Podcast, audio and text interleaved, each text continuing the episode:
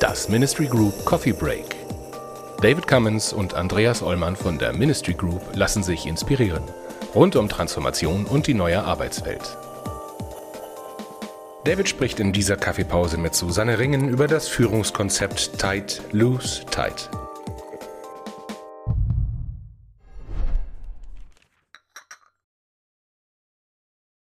Und deswegen mag ich dieses Prinzip, weil es Führungskräften total schnell hilft, zu gucken, wo kann ich dran drehen, wo kann ich nachjustieren, dass es eben nicht am Team liegt, nicht an den Menschen liegt, sondern an Informationen, an Unterstützung. Und die kann ich ja geben, die kann ich ja leisten als Führungskraft. Hallo Susanne. Grüß. Danke, dass du mit mir heute einen Kaffee trinkst. Total gerne, auch wenn ich leider nur Wasser habe. Du hast ein Thema und du hast auch einen Artikel darüber geschrieben. Wie würdest du es nennen? Ist es eine, eine Methodik? Ist es ein Modell? Leadership Management Prinzip würde ich es nennen. Und dieses Prinzip heißt Tight, Loose, Tight. Tight, also, Loose, Tight.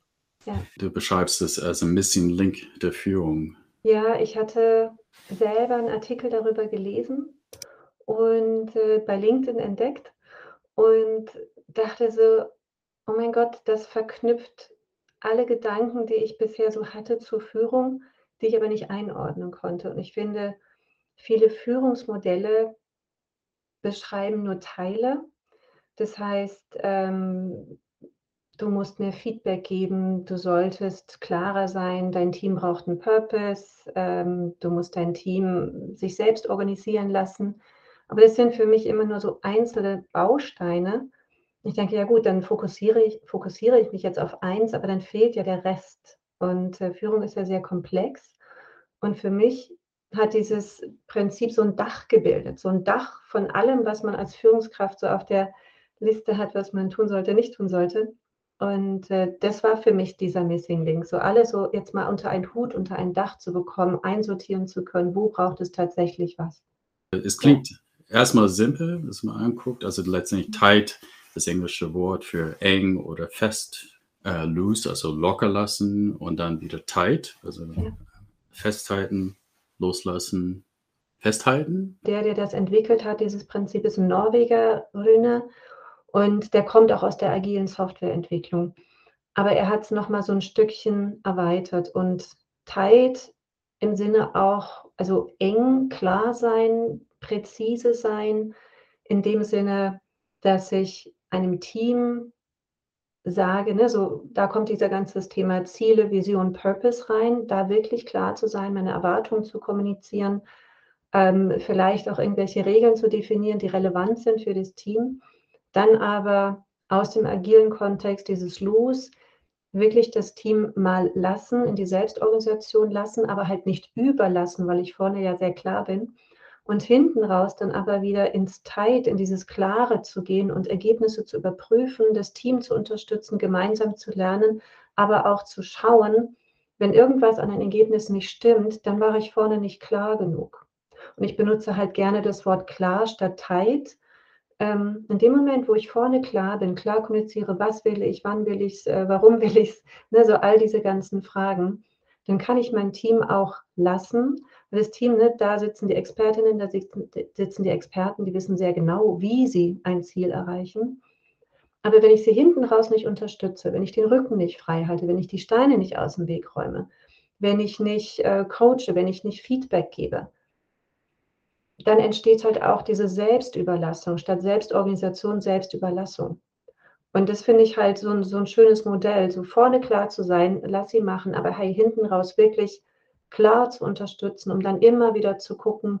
Und das ist ja auch dieses agile Prinzip aus den Retrospektiven, aus den Reviews, äh, immer noch mal zu gucken, wo stehen wir gerade und wo fehlt es gerade. Und in dem Moment, und ich habe das so in vielen Beispielen auch erlebt, in dem Moment, wo ich mit diesem Prinzip drauf gucke, weiß ich auch, wo was fehlt.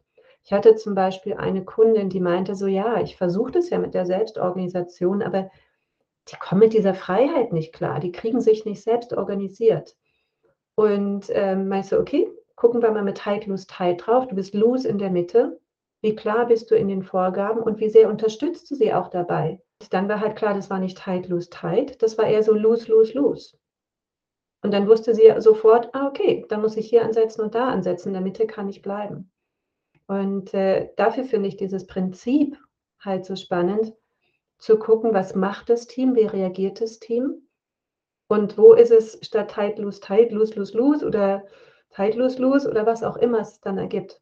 Und schon weiß ich, wo ich ansetzen muss. Und das finde ich großartig. Ich fand den Satz, was du geschrieben hast in deinem Artikel, sehr schön. Wenn etwas in meinem Team nicht so läuft, wie ich es mir vorstelle, liegt es nicht an meinem Team, sondern an, den, an dem Rahmen, den, ja. den, den ich gebe. Ja. Ich hatte auch diese Woche ein Gespräch mit einem Geschäftsführer, der meinte so, naja, das, ähm, das, was wir bekommen aus dem Development-Team, ist eigentlich nicht das, was wir uns vorstellen. So, mh, hm, vielleicht bist du nicht so klar darin, so, ja, jetzt, wir haben schon länger nicht mehr über, uns, über die Produktvision gesprochen, vielleicht sollten wir das mal wieder machen. Also ja, dann bist du vorne los und dann musst du dich nicht wundern, wenn hinten raus was anderes rauskommt. Und manches klingt wirklich so simpel und so einfach für die Umsetzung, für, für die Analyse. Aber darum geht es halt auch, wirklich etwas klar analysieren zu können und halt nicht so dann zu sagen, ja, sind die zu blöd, uns zu verstehen?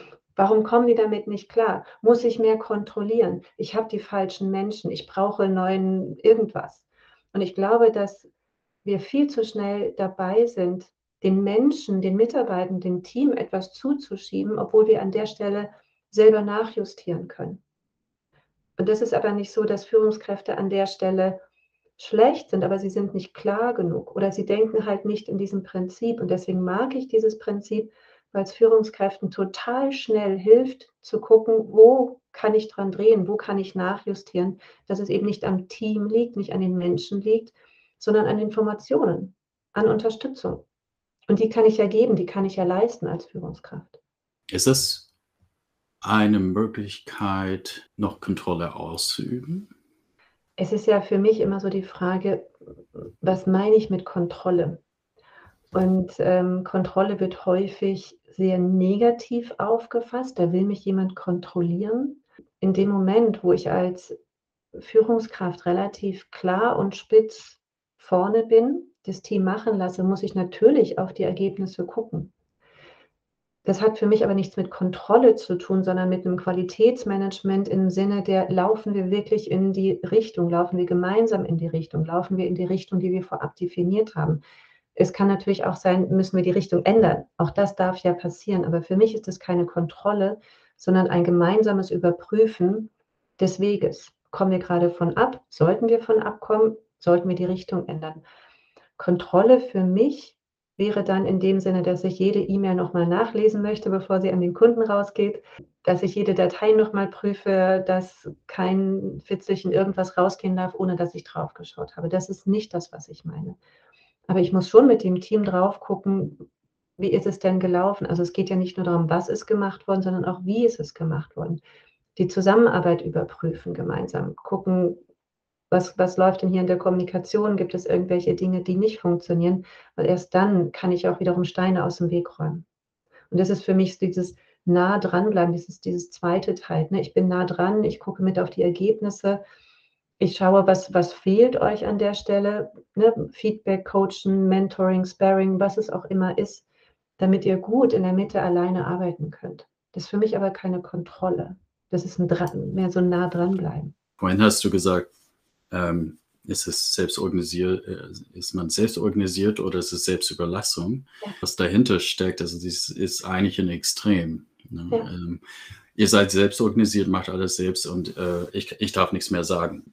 Und ich glaube, hier genau äh, dein Ansatz könnte helfen zu, äh, zu sehen, mh, hm, muss man vielleicht jetzt nicht eingreifen ja. und, und die Selbstständigkeit wieder wegnehmen in diesem Fall, wenn man vorher klarer war. Und das habe ich auch entnommen, dass du sagst, wir schauen zusammen die Resultate und nicht der Chef am Ende prüft, ob die Resultate gut sind und sagt, ja. Hm, nochmal, letztendlich müssen wir einen einen Weg finden. Ne? Also zwischen dieses absolute Kontrolle und äh, gar nichts machen. Ja. ja. Und in dem Moment, wo der, der Chef sagt, ich darf nicht eingreifen, das ist ja, dann gibt es aber keine Absprachen, wie dieses, wie sie zusammenarbeiten. Und in dem Moment, wo ich das Team ja mitnehme, sagen so, hey, wir arbeiten jetzt mit diesem Prinzip, einmal die Woche, alle 14 Tage, einmal im Monat, was auch immer, setzen wir uns zusammen und besprechen, was passiert ist, dann empfindet das Team das ja auch nicht als Eingreifen. Dann ist es ja auch kein Eingreifen, sondern das ist einfach der Modus und das ist der gemeinsame vereinbarte Modus, was ja dann auch transparent gemacht wird. Und dann ist es auch völlig normal, dass Führungskraft und Team das gemeinsam diskutieren und gemeinsam besprechen. Dann ist es auch kein Eingreifen. Eingreifen ist es ja dann in dem Moment, ne, so wie du es beschrieben hast, naja, die soll man machen, die soll man machen und dann werde ich nervös und dann sage ich Stopp und reiße das Ruder um, anstatt vorher Stück für Stück für Stück ah, die Richtung zu bestimmen und dann Stück für Stück für Stück immer wieder auf die Richtung zu achten. So, und das ist ja dann ganz anderes Teamverhalten, ganz anderes Führungsverhalten, ganz anderes Selbstverständnis des Miteinanders. Weil so wie du es beschrieben hast, es wäre ja fast schon ein Gegeneinander. Ne? Und äh, was ich beschreibe, ist ein Miteinander.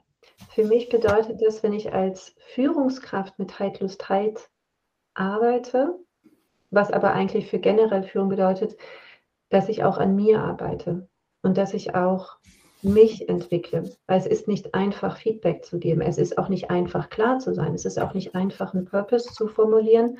Und es ist vor allem auch nicht einfach, loszulassen und äh, dem Team zu vertrauen. Nichts davon ist einfach und nichts davon hat man von, uh, ab heute bin ich Führungskraft mit sich im Gepäck.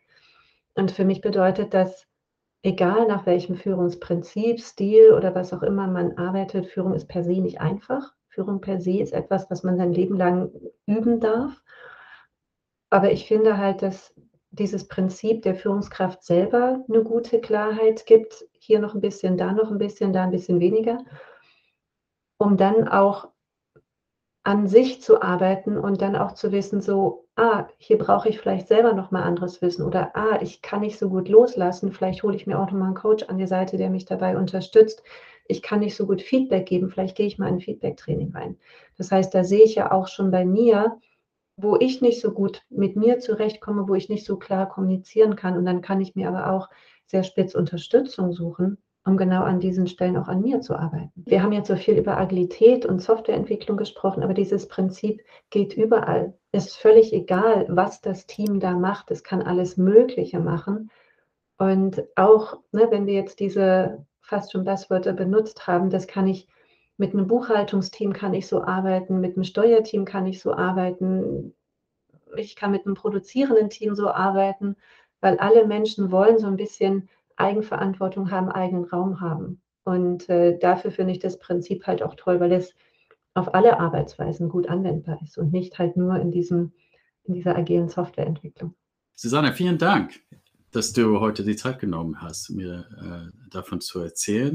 Danke, dass ich hier sein durfte und danke auch äh, für deine Zeit. Bis dann. Tschüss. Das war die aktuelle Folge aus unserer Reihe Coffee Breaks. Andreas Ollmann und David Cummins von der Ministry Group diskutieren hier mit wechselnden Gästen die Herausforderungen im Kontext von New Work, digitaler Transformation und Leadership. Die Ministry Group berät Organisationen seit über 20 Jahren zu Aufgaben im Spannungsfeld zwischen Kommunikation, Technologie und Organisationsentwicklung. Mehr Infos gibt es auf ministrygroup.de.